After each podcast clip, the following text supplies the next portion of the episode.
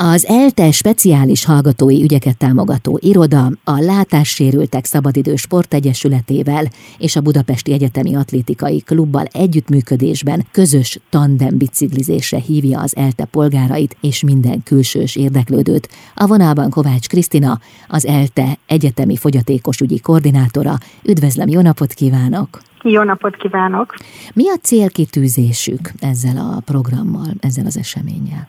Ezt az eseményt a Magyar Parasport Napja alkalmából szervezzük. Ugye a Magyar Parasport Napja az a Magyar Paralimpiai Bizottság és a Fogyatékos Diákok Sport Klubja közös szervezésében került meghirdetésre most már több éve, és minden évben van egy felhívásuk, a Lélekmozgató című felhívás, amiben bármilyen közoktatási intézmény és felsőoktatási intézmény is hirdethet meg különböző programokat, ami a parasporttal foglalkozik, és ezáltal a hallgatókat, akár középiskolás diákokat, általános iskolás diákokat érzékenyíti a téma iránt.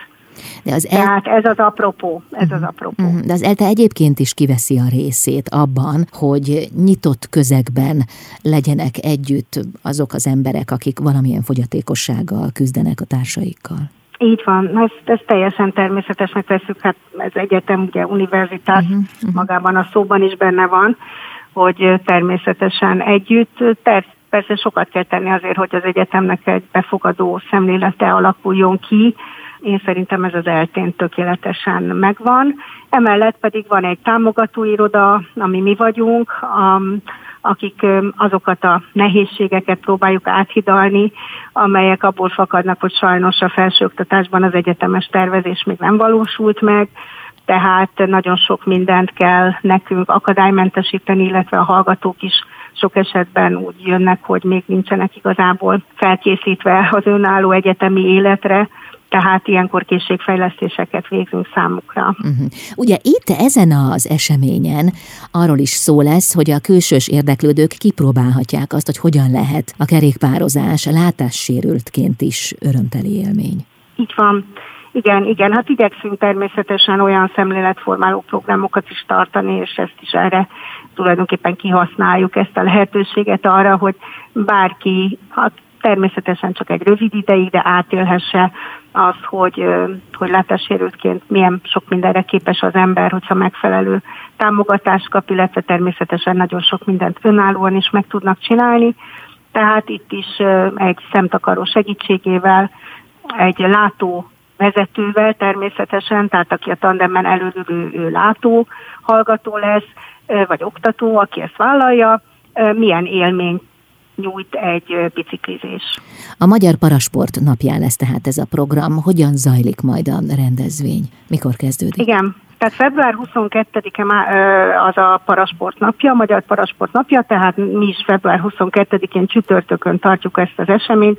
11 órakor lesz egy megnyitó, amelyet nagy örömünkre dr. Porhi László rektor úr fog megnyitni, aki mindenben támogat egyébként bennünket. Ez ezt, ezt muszáj elmondanom, mert tényleg szinte minden eseményünkön ő vagy a kancellár úr ott van, és, és aktívan részt vesz, nem csak megnyitja, hanem mindenfélébe benne vannak, sportos eseményekbe is. Tehát ő, ő, lesz, ő fogja megnyitni, és jelen lesz Balogh Zsolt, aki, aki az első magyar vaksielőnk, aki, aki paralimpián is részt vett, és, és ő pedig a résztvevőknek meg fogja mutatni, akit érteklődik, hogy hogyan lehet vakon síelni. Uh-huh. Tehát mit csinál a guide, ugye ő, ő, ő róla készült videófelvételeket fog mutatni, tehát nem, aki nem szeretne aktívan részt venni a sportolásban, ugye a biciklizésben, akkor ő esetleg ezen a kis programon is részt tud venni, és kicsit betekintést, tesz,